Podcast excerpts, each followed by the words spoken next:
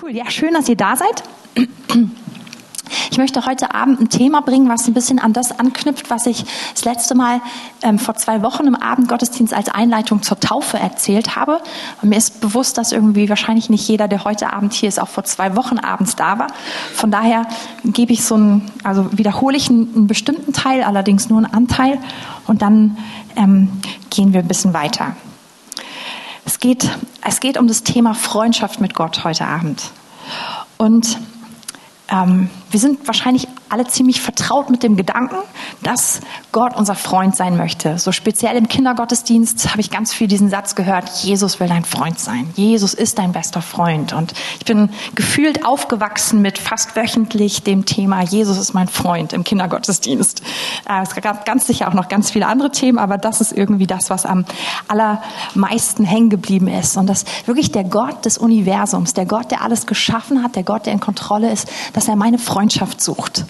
Und diese, das ist eine absolute Wahrheit, zu der ich total ähm, stehe und ähm, aber die mir manchmal schon fast ein bisschen normal war, schon fast so ein bisschen nicht mehr besonders und fast schon ja irgendwie so selbstverständlich. Und Jesus selbst sagt es in Johannes fünfzehn, Vers fünfzehn, er sagt: Ich nenne euch nicht mehr Knechte, denn der Knecht weiß nicht, was sein Herr tut. Euch aber habe ich Freunde genannt, weil ich euch alles verkündigt habe, was ich von meinem Vater gehört habe. Also wir sind mit dieser Aussage, dass, dass Gott unser Freund sein möchte. Und hier sagt es Jesus, dass er, dass er uns Freunde nennt. Wir sind damit total auf biblischem Terrain. Es ist eine Wahrheit, die toll ist und zu der wir stehen und von der ich mir wünsche, dass wir sie heute Abend auch wieder mit mehr Freude ergreifen oder einfach da tiefer reingehen. Im Alten Testament gibt es einen Mann, der besonders bekannt dafür ist, Freund Gottes ge- genannt zu werden, und das ist Mose. Ja? Mose ist, das ist sozusagen so sein, sein Titel. Es gibt so andere Leute, die andere Titel haben, zum Beispiel gibt es Thomas der Zweifler, ne? Ist nicht ganz so ein schöner Titel. Ähm, es gibt verschiedene Titel, es gibt David, den Mann nach dem Herzen Gottes, und es gibt Mose, den Freund Gottes, und das ist ein toller, das ist ein toller Titel, den er hat, oder ein toller, ähm, ja, das ist was Tolles, wofür man bekannt sein könnte. Und wir lesen im zweiten. Mose dreiunddreißig, Vers elf, da kommt das her. Da heißt es: Und der Herr, er redete mit Mose von Angesicht zu Angesicht, wie ein Mann mit seinem Freund redet. Das ist schon, das ist eine schöne, eine richtig schöne Aussage. Das ist etwas, was ich, was ich mir auch wünsche, dass das über mich gesagt werden kann, dass ich so, so mit Gott so ein, eine Verbindung habe. Und was mir dieses Jahr irgendwie wieder neu aufgefallen ist, als ich die Jahresbibel gelesen habe, ist, dass Mose dieser Mann ist, der dafür bekannt ist. Aber wenn man dann weiterliest, gerade so im fünften Mose, da kommt man dann auch zu der Zeit, wo es um den Abschied von Mose geht und wo er das, das Volk auf seinen Nachfolger vorbereitet und wo er dann tatsächlich zum Herrn geht, da wird er auf immer, einmal immer wieder erwähnt als Mose, der Knecht des Herrn. Obwohl wir ihn eigentlich alle wahrscheinlich eher als Freund Gottes in Erinnerung haben. Und dann ist mir das auch aufgefallen im Josua. Wenn man Josua dann liest, dann sagt er: So wie ich mit meinem Knecht Mose war, so will ich mit dir sein. Gleich, ähm, ich habe es euch, ich habe gerade mal nur aufgeschrieben, im ersten Kapitel, in Vers zwei, Vers sieben, Vers dreizehn, kommt es immer wieder vor. Fast immer, wenn der Name Mose gewäh- erwähnt wird, kommt dann, Komma, der Knecht des Herrn, ja. Das ist sehr interessant. Immer wenn er erwähnt wird, wird er erwähnt, dass er ein Knecht des Herrn ist. Und darüber, das hat mich zum Nachdenken gebracht, ja, weil der Mann, den wir als Freund Gottes kennen, immer wieder als Knecht Gottes erwähnt wird. Und das ist ja irgendwie auf den ersten Blick, könnte das fast wie so ein Widerspruch kommen, denkt man, ja, was denn jetzt, Freund oder Knecht? Und Jesus sagt hier, er nennt uns nicht mehr Knechte, sondern Freunde. Und das hat mich irgendwie so ein bisschen auf die Fährte gesetzt, mir das genauer anzuschauen. Und interessant ist, dass es gar nicht nur bei Mose so ist, sondern dass von den Leuten, zu denen Jesus redet, in Johannes fünfzehn, Vers fünfzehn, zu denen er sagt, ich nenne euch nicht mehr Knechte, denn ein Knecht weiß nicht, was sein Herr tut, ich nenne euch Freunde, dass die danach, zumindest alle die, die danach einen Brief im Neuen Testament geschrieben haben, dass sie sich als Knechte Gottes bezeichnen, als Knechte des Herrn. Also zum Beispiel Petrus macht es im zweiten Petrus eins, Vers eins. Schauen wir jetzt nicht nach, muss keiner aufschlagen. Aber er, er nennt sich selbst Knecht des Herrn. Judas nennt sich, Judas eins, Vers eins. Es gibt auch kein anderes Judas, ne? Ähm, also der nennt sich Knecht des Herrn. Johannes in Offenbarung eins, Vers eins sagt, eins sagt er, dass das die Offenbarung ist, die Gott seinem Knecht, in Klammern ihm, dann sagt er dahinter nochmal seinen Namen, gegeben hat. Ja? Und noch krasser wird's, selbst Jakobus, der Bruder von Jesus, der leibliche Bruder von Jesus, der hatte zu den Lebzeiten von Jesus, als, als Jesus seinen Dienst angefangen hat, da wissen wir, wir lesen das zum Beispiel in Johannes sieben, dass er ihm nicht geglaubt hat, dass er sich gegen ihn gestellt hat, dass er eigentlich wollte, dass er auffliegt. Er hat ihn herausgefordert, sich in Jerusalem öffentlich zu zeigen, in Klammern, weil er dachte, dann wird er so richtig auf die Nase fliegen, dann wird er so richtig blamiert. Ja? Und dieser Bruder, der, der, der zumindest lange Zeiten von Jesus' irdischem Leben nicht mit ihm gegangen ist, wir wissen nicht, wo es, wo es die Grenze gegeben hat, aber wir wissen, dass nach seiner Auferstehung sich Jesus seinem Bruder gezeigt hat. Das, das fasst Paulus zusammen im Korintherbrief. Und, und dieser Bruder, dieser Jakobus, er ist im, nach, nachdem Jesus wieder aufgefahren ist in den Himmel, er ist zu einer der wichtigsten Säulen in der neuen, in der, in der neuen, in der Urgemeinde geworden. Ja? Das heißt, dass er der Apostel der Apostel war. Und er war bekannt dafür, dass er ein sehr demütiger Mann war. Er war bekannt dafür, dass er jeden Tag immer und immer wieder im Tempel auf seinen Knien lag und dass er eingetreten ist für die Juden. Das heißt über ihn, man liest in den, in den Schriften der Kirchenväter, dass er Knie wie ein Kamel hatte, weil er da so viel auf seinen Knien gelegen hat, ja. Und dann, wenn man seinen Brief liest, und ich meine, er könnte jemand sein, der sagt, so, so ein bisschen, er könnte eigentlich sowas Ähnliches machen wie, nein, das hat man hier, hat's ja gar nicht gemacht. Aber er hätte so einen Kult eröffnen können wie ein Marienkult, ja. Ey, ich bin der Bruder von Jesus, ich bin, ich bin sein leiblicher Bruder, ja. Ich, er können, hätte noch ein bisschen was abstauben können. Aber er eröffnet seinen Brief mit ein Knecht Christi. Und wenn er das sagt, er sagt, ich bin der Knecht meines Bruders, ist es irgendwie nochmal was anderes, ja? Also es berührt mich, das zu lesen. Und auch Paulus schreibt es in, in einigen seiner Briefe, zum Beispiel im Römerbrief, beginnt er, dass er ein Knecht Christi ist. Und alle diese Personen, sie bezeichnen sich freiwillig so. Und das ist etwas, was mich schon nachdenklich macht und was mich berührt hat. Und damit kommt natürlich einher die Frage, was macht denn überhaupt ein Knecht aus? Ein Knecht ist sowas wie ein Sklave. Und das ist etwas, was doch in unserem Alltagsleben vielleicht nicht ganz so gegenwärtig ist. Es gibt wahrscheinlich doch ganz viel mehr, auch in unserer modernen Welt, als wir das wahrnehmen. Immerhin ist Berlin zum Beispiel traurigerweise ein Hub von Menschenhandel, ja, also ein Hauptumschlagsplatz. Und obwohl wir es gar nicht so krass erleben, es ist doch in unserer Nähe echt da. Aber, aber was ist ein Sklave? Was ist ein Knecht? Was zeichnet ihn aus? Gibt es sicher ganz, ganz viele Sachen. Ich ähm, bin jetzt hier nicht allumfassend, aber eine Sache, die echt wichtig ist, es ist eine Person, die niemals für sich selbst entscheidet. Ein Knecht, ein Sklave, für den wird entschieden. Ja, die, die hat nicht, ich stehe heute auf und ich überlege, was ich heute mache, oh, mir ist nach Ausschlafen. Ich glaube, das ist einfach nicht etwas, was ein Knecht, ein Sklave entscheiden kann, sondern er hat, er ist jemandem unterordnet, der für ihn entscheidet, ja. Und eine zweite Sache, ein Knecht, ein Sklave hat niemals Besitz. Weil alles, was man gewinnt, alles, für das man arbeitet, gehört dem, dem man gehört.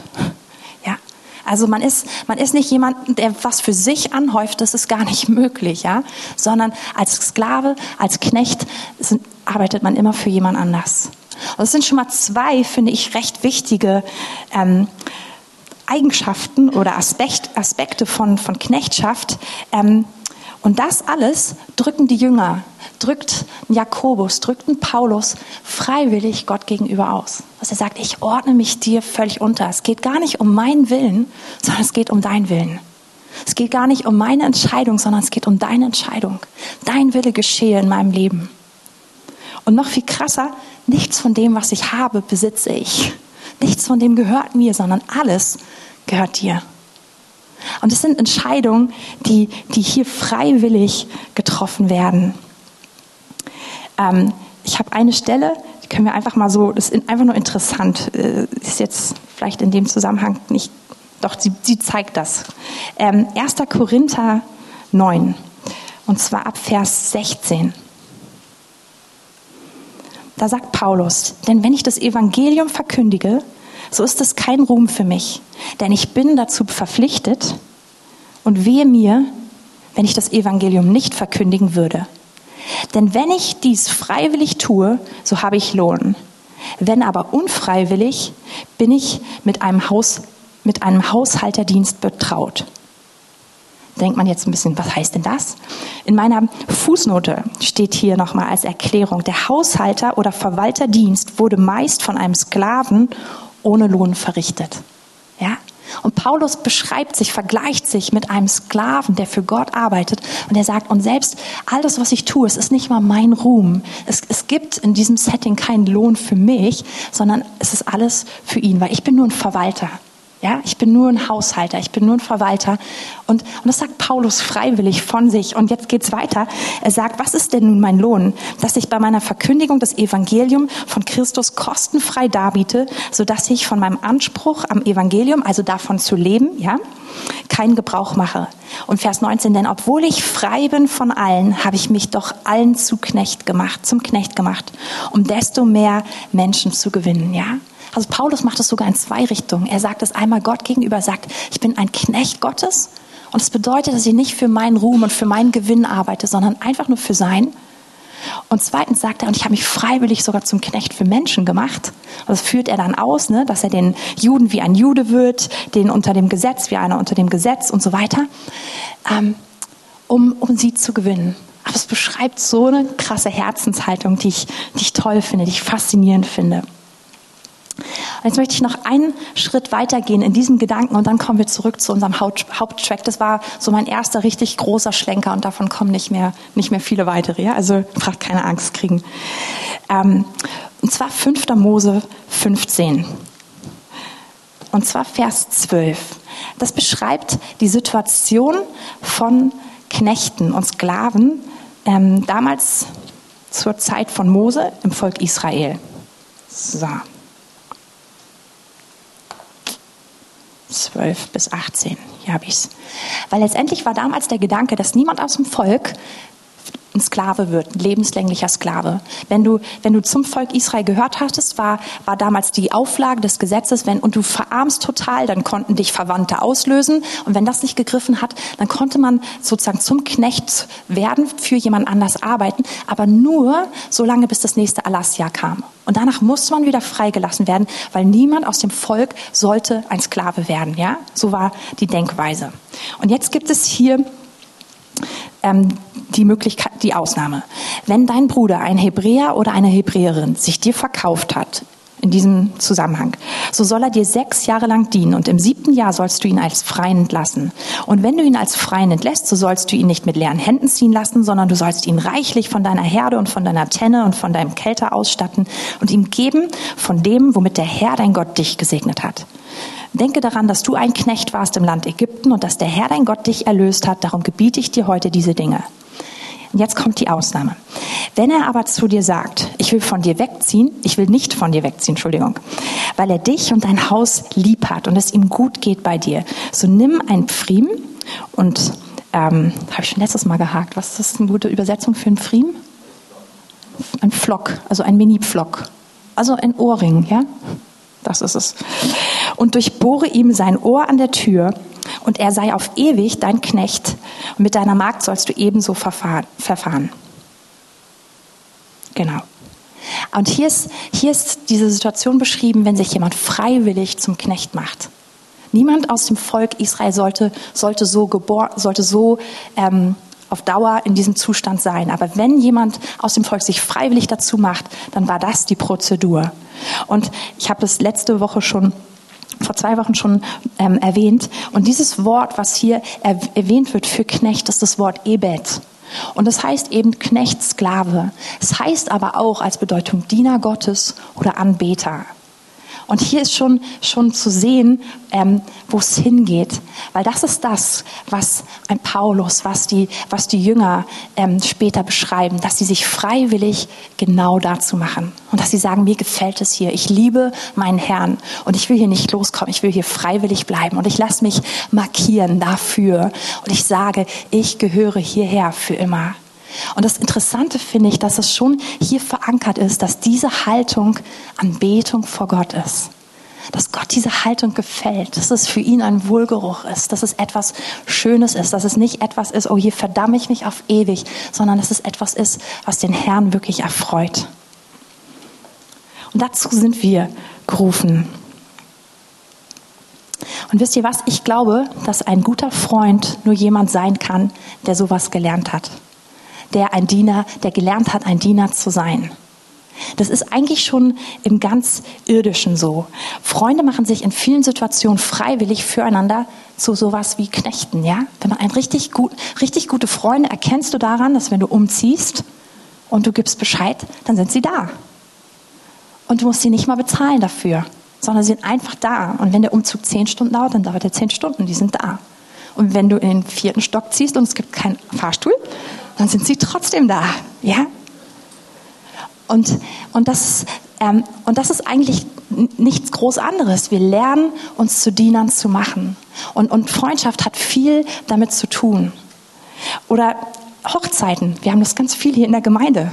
Gerade äh, letzte Woche hat eine wirklich liebe Freundin und ein lieber Freund von mir hier in der Gemeinde geheiratet. Und meine Herren, echt viele, viele liebe andere Freunde aus dem Freundeskreis haben sich dafür, für dieses Ereignis zu Knechten freiwillig gemacht. Und die haben Nachtschichten eingelegt und haben das, Deko- haben das Foyer umgestaltet und dekoriert und sind zur Höchstform aufgelaufen.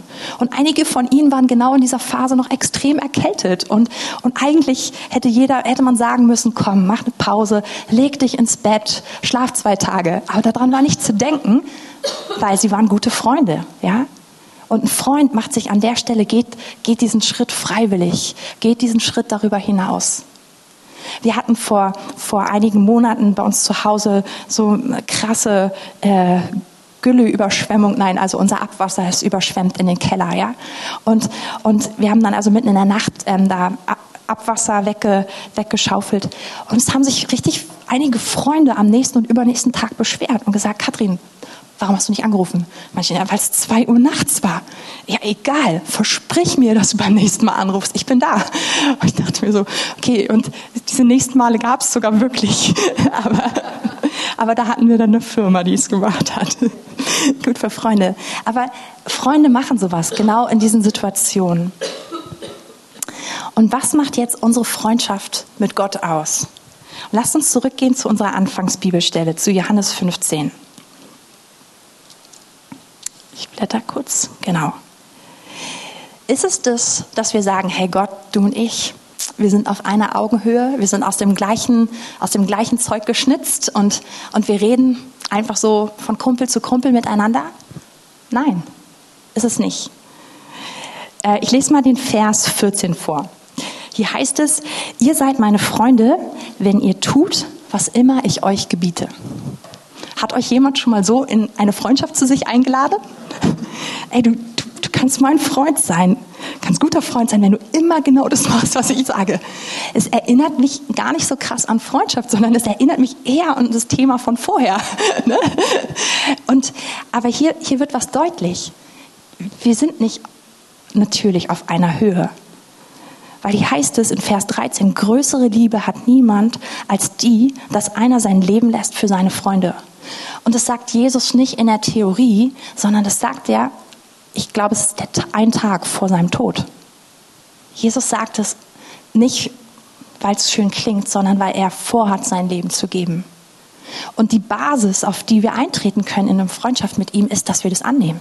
Deswegen kann er auch sagen, dass wir seine Freunde sind, wenn wir tun, was er uns sagt, weil wir müssen seine Liebe annehmen. Wir müssen auf das eingehen, sonst, sonst können wir gar nicht in Beziehung treten zu ihm. Und, und er ist also hier kein, kein krasser Monarch oder irgendwie jemand, der uns, der uns versklaven möchte, sondern es gibt Konditionen, weil so ein Gefälle ist zwischen ihm und uns. Er ist Gott und wir sind es nicht. Er ist die Quelle von allem, was wir brauchen und, und wir sind es nicht. Und davon haben wir heute Morgen gehört, dass er, wir haben genau auch diese Passage bearbeitet, ein bisschen mehr genau die Verse, die wir heute Abend nicht so doll bearbeiten, aber es ging genau darum, wir sind abhängig von seiner Liebe. Und deswegen müssen wir verstehen, dass unsere Freundschaft nicht darauf beruht, dass wir schon immer auf Augenhöhe sind und dass es einfach sowieso so gut passt, ja, sondern dass Gott in seiner Gnade uns da reinruft und dass wir so abhängig sind von ihm, weil er wirklich die Quelle ist. Also die Freundschaft mit ihm besteht auf dieser Grundlage von auch Unterwerfung, von dem ich brauche dich, Gott, und ich gehöre dir. All das, was ich vorher aufgezählt habe, das spielt da rein. Genau. Und ein zweiter Aspekt, was macht Freundschaft mit Gott aus, ist dann das zweite, der zweite Punkt, und den können wir lesen in Vers fünfzehn. Den habe ich am Anfang schon gelesen. Ich nenne euch nicht mehr Knechte, denn der Knecht weiß nicht, was sein Herr tut. Euch aber habe ich Freunde genannt. Und jetzt kommt Begründung. Weil ich euch alles verkündigt habe, was ich von meinem Vater gehört habe. Freundschaft mit Gott macht aus, dass Gott uns ins Vertrauen zieht. Dass er uns, dass er sich offenbart, dass er sich zeigt und dass er uns Erkenntnis schenkt, dass er uns Dinge anvertraut, dass er nicht über unsere Köpfe hinweg entscheidet und einfach die Welt managt, sondern dass er sagt, ja, ich manage die Welt, aber ich will es dir erzählen, ich will dich mit reinnehmen, ich will dich ins Vertrauen ziehen. Und genau dazu sind wir eingeladen. Und das ist was, was wir immer mehr einfach ergreifen dürfen. Und jetzt möchte ich gleich wieder zurückspringen mit uns zum, zum zweiten Mose. Und jetzt wollen wir einfach noch mal ein bisschen konkret von der Freundschaft zwischen Mose und Gott lernen. Und einfach vier Punkte besonders rausziehen, die, die uns ermutigen können. Und wir gehen wieder zurück in zweiten Mose dreiunddreißig, wo wir eben schon waren. Und jetzt schauen wir uns an, wie hat Mose diese Freundschaft zu Gott ausgelebt. Und da lesen wir jetzt einfach mal los in Vers zwölf. Und Mose sprach zu dem Herrn: Siehe, du sprichst zu mir, führe das Volk hinauf, aber du lässt mich nicht wissen, wen du mit mir senden willst. Noch hast du gesagt, hast du gesagt, ich kenne dich mit Namen, und du, und doch hast du gesagt, ich kenne dich mit Namen, und du hast Gnade gefunden vor meinen Augen. Weil ich nun Gnade, wenn ich nun Gnade gefunden habe vor deinen Augen, so lass mich doch deine Wege wissen und dich erkennen, damit ich Gnade finden vor deinen Augen, und bedenke doch, dass dieses Volk dein Volk ist. Und er sprach, soll ich selbst mitgehen und dich zur Ruhe führen? Und ähm, er sprach, wenn du nicht selbst mitgehst, so führe uns nicht von hier hinauf. Denn woran soll denn erkannt werden, dass ich Gnade gefunden habe vor deinen Augen, ich und dein Volk, als daran, dass du mit uns gehst, sodass ich und dein Volk ausgezeichnet werden vor jedem Volk, das auf dem Erdboden ist? Und der Herr sprach zu Mose, auch dies, was du jetzt gesagt hast, will ich tun, denn du hast Gnade gefunden vor meinen Augen und ich kenne dich mit Namen. Vers achtzehn, der letzte. Er, ist wieder Mose, antwortete aber, so lass mich doch deine Herrlichkeit sehen. Ich mag diese, ich mag dieses Gespräch einfach sehr. Und ich habe vier Punkte so rausgesucht, wie, wie Mose die Freundschaft mit Gott baut. Als allererstes in Vers dreizehn sagte er, ähm, wenn ich nun Gnade gefunden habe vor deinen Augen, so lass mich doch deine Wege wissen. Sein erster Punkt ist, Herr, zeig mir deine Pläne, zeig mir deine Wege, zeig mir, was kommt. Und das ist genau das, was, was wir eben im Johannes fünfzehn, Vers fünfzehn gelesen haben, was Jesus anbietet. Zieh mich bitte ins Vertrauen. Zeig mir, was du vorbereitet hast. Lass mich Teil von deinem Plan sein. Und es ist etwas, was wir, was wir immer wieder Gott fragen dürfen, sagen können, Gott, offenbar mir, wo es lang geht. Was ist dein Wille für mein Leben? Wo geht es ganz konkret lang? Was hast du vorbereitet? Und hier möchte ich übrigens noch einen kleinen Einschub machen. Wenn wir uns Gott unterworfen haben, wenn wir diese Frage stellen in der Haltung, wir sind dein Knecht und jetzt will ich erfahren, was ist wirklich auf deinem Herzen, dann dürfen wir sogar davon ausgehen, dass wenn Gott uns geantwortet hat und wenn Gott uns Wege offenbart, dass wir dann mit dem gehen dürfen und dass ähm, vielleicht ein guter Vergleich ist, wenn zwei Leute heiraten in der Gemeinde, ja, dann, und ich mache ein Traufvorbereitungsgespräch mit den beiden, dann frage ich, habt ihr jemanden, gibt es einen richtig guten Freund oder eine richtig gute Freundin von euch, die ich während und nach der Trauung, wenn irgendwas Kleines schnell entschieden muss, ansprechen kann? Damit wir nicht während der Trauung zu euch rennen, fragen, ist das Licht in Ordnung so? Oder sollen wir es noch ein bisschen dimmen? Oder sollen wir was anderes machen? Oder sollen wir, es, sollen wir die Musik jetzt ein bisschen lauter oder leiser anspielen? Nein, das Pärchen soll nur seine Trauung genießen.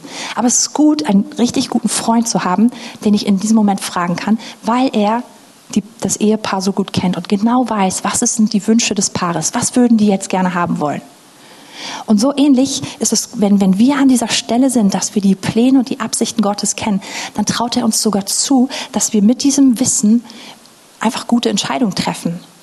Dass wir damit gehen und, und sozusagen ihn repräsentieren und dass wir, dass wir damit einfach auch unseren Weg finden, weil wir seinen Willen kennen, ja? Das finde ich total spannend. Und wir dürfen Gott genau danach fragen.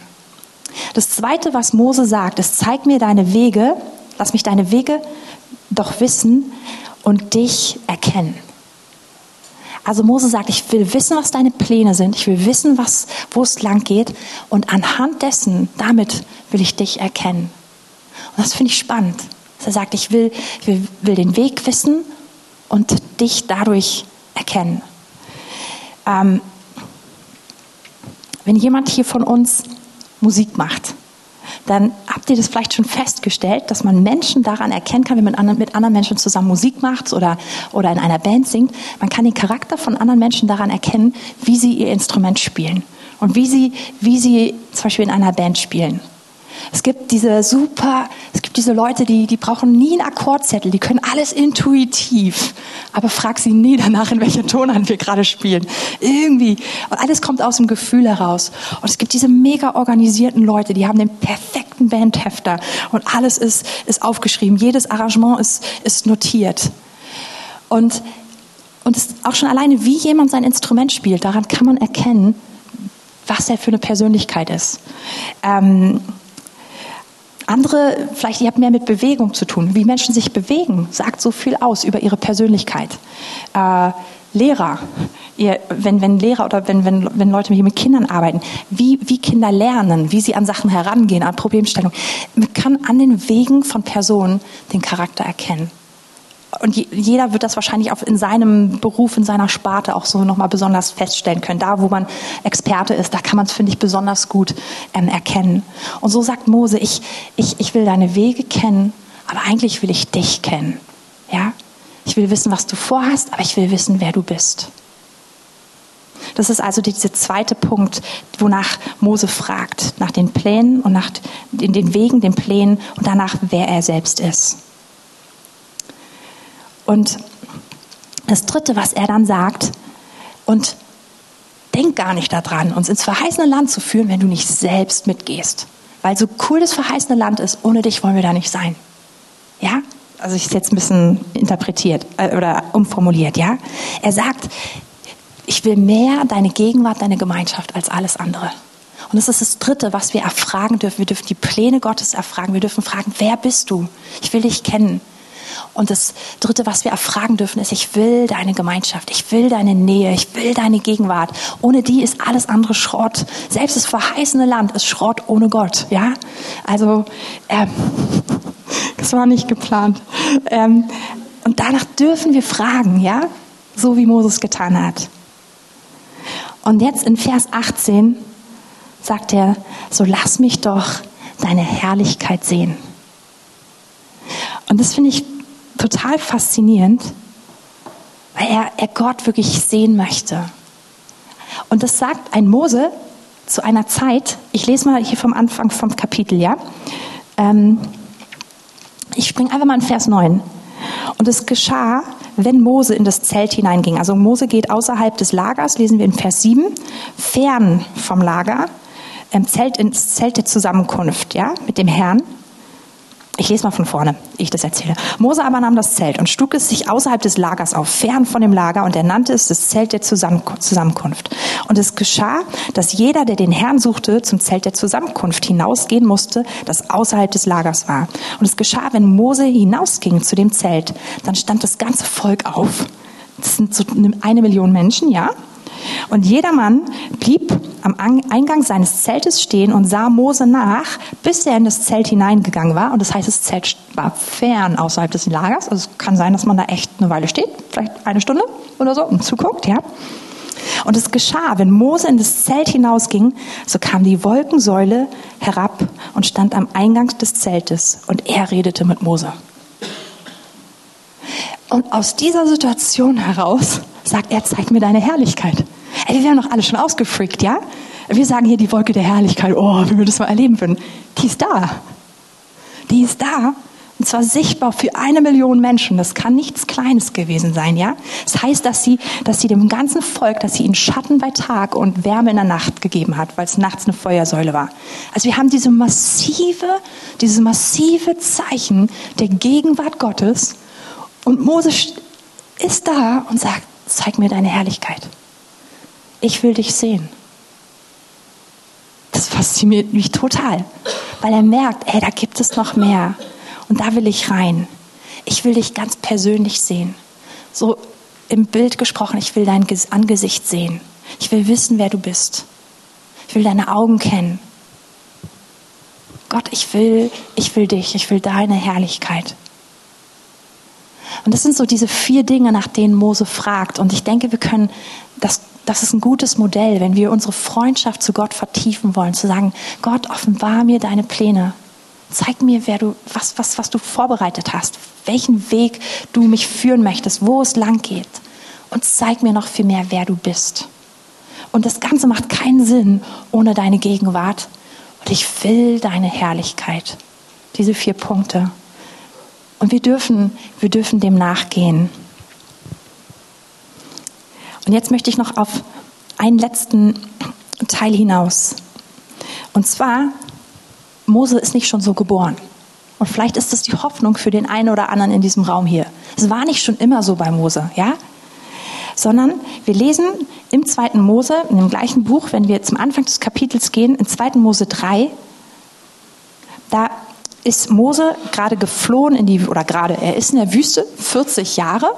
Er, er ist im Haus des Pharaos aufgewachsen, hat, hat sich ähm, ja, mit dem Pharao, also mit dem Regime angelegt, hat, hat nämlich einen der, der Aufseher der Ägypter umgebracht. Und danach mochte ihn weder sein eigenes Volk noch, noch die Ägypter. Und er musste einfach fliehen. Also ist er sozusagen weit weg geflohen in die Wildnis und ist dort zu so einem Schafhüter, zu so einem Hirten geworden, ja? Und er ist in dieser Wüste und da erscheint ihm der Engel des Herrn in Feuerflammen mitten aus dem Dornbusch. Und, ähm, und er geht dann ran und der Herr redet zu ihm. Und ähm, da heißt es in Vers fünf, da sprach er, tritt ähm, nicht näher, zieh deine Schuhe aus von deinen Füßen, denn der Ort, wo du stehst, ist heiliges Land. Und Vers sechs, und er sprach, ich bin der Gott deines Vaters, der Gott Abrahams, der Gott Isaaks und der Gott Jakobs. Da verbarg Mose sein Angesicht, denn er fürchtete sich, Gott anzuschauen. Mose war nicht schon immer so, ja? Seine erste Begegnung mit Gott. Und der macht nicht so, oh Gott, wo bist du, zeig dich mir. Sondern er verbirgt sich und er geht zurück. Und er argumentiert auch erstmal eine ganze Weile mit Gott über das, was Gottes Wege sind, ja? Und dann lesen wir einige, dreißig Kapitel später, wie, wie dieser Mann sich verändert hat und wie er zu jemandem geworden ist, der die Gegenwart Gottes geliebt und gesucht hat. Was auch toll ist, wir können, wir können das von ihm lernen, dass man ein Freund werden kann, dass man nicht schon das so ist, schon fertig so geboren wird. Und wenn man aus Versehen nicht so geboren wird, dann gibt es kein, keine Möglichkeit, sondern Mose hat sich zu einem Freund Gottes entwickelt. Und Mose hat eben diese eine Sache auch übernommen, dass er, dass er gesagt hat, ich will dich finden, abseits vom Lärm, abseits von dem, wo alle Leute sind. Nämlich in diesem Zelt der Begegnung, außerhalb des Lagers. Gott ist ihm das erste Mal auch außerhalb der Zivilisation sozusagen begegnet, ja? Und dass er das hat übernommen, hat gesagt, außerhalb des Lagers, dort werde ich dich suchen und werde ich dich regelmäßig suchen. Und dann eben diese vier Punkte bringen. Und das ist eigentlich so meine Ermutigung für heute Abend gewesen, dass Gott uns auch persönlich genau da hineinruft, dass wir solche Menschen werden können. Genau. Ich hoffe, die vier Punkte sind übrig geblieben. Also wir dürfen nach den Plänen fragen, danach, wer bist du Gott, nach seiner Person, nach seiner Gegenwart, nach seiner Herrlichkeit, nach seinem Angesicht. Diese, diese vier Dinge. Und wenn wir auch gerade nach seinen Plänen fragen, vielleicht sollten wir nicht gleich mit, mit dem globalen Plan anfangen, sondern das ganz greifbar machen und sagen, Gott, was ist dein Plan für mein Leben? Was, was möchtest du für mich? Wie kann ich mich dir zur Verfügung stellen? Welchen Anteil soll ich spielen, auch in dem, in dem großen Plan, den du hast? Und man kann auch fragen nach Plänen für andere. Ich war gestern als Freundin auf einem Umzug und ähm, da, waren, da waren auch also einige bezahlte, also gebuchte Umzugshelfer dabei. Und der eine davon, ey, der hat mich schon wirklich nach den ersten zehn Minuten so geärgert. Ich dachte mir, Mann, ey, er war so unfreundlich. Und zwar war der, der hat also sein Zeugs getragen und er hat kräftig getragen Und wenn man ihm entgegengekommen ist, und dann habe ich probiert, irgendwie ihm auszuweichen, mich so ganz an den Rand zu stellen, dann hat er mich einfach immer mit allem, was er auf, aufgeladen hat, einfach völlig umgerannt. Und dachte ich, okay, also ich habe dann gefolgert, okay, wenn man was runterträgt, also wir haben erst ausgeladen, also runtergetragen, alle schweren Sachen, dann dachte ich, okay, also wenn man trägt, dann muss man ihm völlig aus dem Weg gehen. Dann habe ich probiert alles, aber dann dachte ich, dann wird er mich auch so behandeln. Und dann kam ich also schwer beladen die Treppen runter. Aber er ist einfach mitten auf der Treppe hoch mir entgegen und hat mich völlig angerempelt und ist so fast durch mich durchgelaufen, ja. Und ich habe alles jongliert und dann weitergetragen. Und so ging das also. Man sich, begegnet sich ja permanent, ne, bei sowas. Und ich war, ich war echt geladen. Ich dachte mir, meine Herren, wie kann der denn so unhöflich sein, der Kerl? Und dann, also habe ich so ein bisschen kurz angefangen zu grummeln. Und dann habe ich gedacht, ach nee, das, wir müssen jetzt hier noch eine Weile auskommen. Gott, wie siehst du diesen Kerl? Und dann habe ich ihn einfach so ein bisschen beobachtet. Und erst ist mir nicht so viel Positives aufgefallen. Ich musste immer wieder daran denken, wie er mich und alle anderen angerempelt hat. Auf einmal habe ich gemerkt, meine Herren, der ist engagiert. Also ich meine, der, ist, der wird zwar bezahlt, aber der könnte auch halb so langsam laufen. Der Kerl ist jede Treppe hochgerannt. Und auch runter. Und er hat die Sachen gegriffen und das hat er stundenlang durchgezogen, konnte ich dann später beobachten. Der hat nicht aufgehört. Der hat, der hat, der ist einfach, der hat richtig Vollgas gegeben, ja. Und ich fand, der war mindestens das Doppelte von seinem Geld wert, weil er einfach so schnell gearbeitet hat. Und ich habe angefangen, einfach das anzuschauen zu, und zu sagen, Gott, wie siehst du diesen Kerl? Und ich habe angefangen, ihn zu bewundern, ja. Und war irgendwie fasziniert davon. Und dann im, im nächsten Abschnitt haben wir wieder zusammengearbeitet und wir haben so eine dynamische Kette, habe ich gestern gelernt, ja. gebildet und er hat den Abschnitt vor mir bearbeitet, also er hat mir mal alles übergeben und von jedem Treffen, was ich dann mit ihm hatte, weil ich musste ja alles ihm abnehmen, wurde es immer freundlicher und, und also ich, äh, am, am Ende des Tages dachte ich, Mann, das war ein toller Umzugshelfer. Okay, ist jetzt ein bisschen, ist jetzt kein super, aber wir können anfangen, auch genau das für andere zu erfragen, ja? Also wir müssen nicht nur alles auf uns bezogen machen, sondern Paulus macht sich zum Knecht anderer Menschen. Wir können sagen, Gott, was denkst du über andere? Wenn wir ihn suchen. Also es geht nicht nur um uns und ihn, sondern wir können es erweitern, sagen, Gott, was ist dein Plan für andere? Was siehst du in anderen? Aber auf jeden Fall sind wir gerufen, einfach an diesem Punkt zu stehen, diese Freundschaft mit ihm aufzubauen. Esther, würdet ihr nach vorne kommen? Sonst rede ich aus Versehen noch weiter.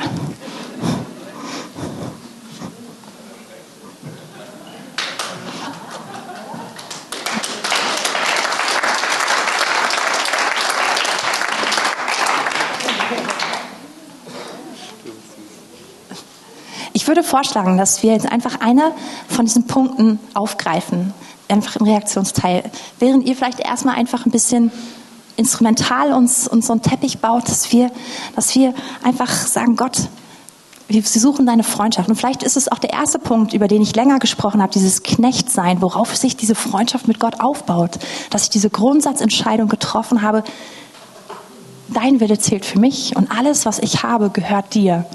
Wenn du merkst, oh Mann, eigentlich bin ich schon von der ganz schön weit weggerudert und, und ich würde gerne eine Freundschaft auf Gott so, mit, mit Gott auf Augenhöhe haben, aber ich bin gar nicht bereit, mich ihm hinzugeben, zu sagen, du bist meine Quelle, alles kommt von dir, was ich brauche und dein Wille zählt für mein Leben. Wenn du merkst, dass du dahin wieder zurückkommen möchtest, dann ist das jetzt eine Möglichkeit, einfach Gottes zu sagen. Und ansonsten würde ich dir einfach vorschlagen, dass du eine dieser vier Fragen aufgreifst. Sagst, Gott, was sind deine Pläne? Gott, wer bist du? Gott, wo bist du? Komm mir nahe. Oder Gott, zeig mir deine Herrlichkeit. Und dass du einfach das jetzt anfängst, so ihm zu sagen. Und ja, lass uns einfach wirklich diese Wohnzimmeratmosphäre mit Gott jetzt genießen, der wirklich hier ist als unser Freund, als unser Gegenüber, der uns in seiner Gnade einfach hochhebt, sodass wir ihn anschauen dürfen. Und Herr, wir danken dir für diese endlose Ehre, die du uns erweist, Herr, indem du uns Freunde nennst. Herr, wir danken dir dafür, dass, dass wir wirklich gerufen sind, dich zu kennen, Herr. Herr, dass du uns hochhebst, Herr, auch indem wir uns dir unterwerfen, dass du uns hochhebst und dass du uns als Freunde anerkennst, dass du uns als Menschen anerkennst, die du ins Vertrauen ziehen möchtest, denen du dich offenbaren möchtest, Herr.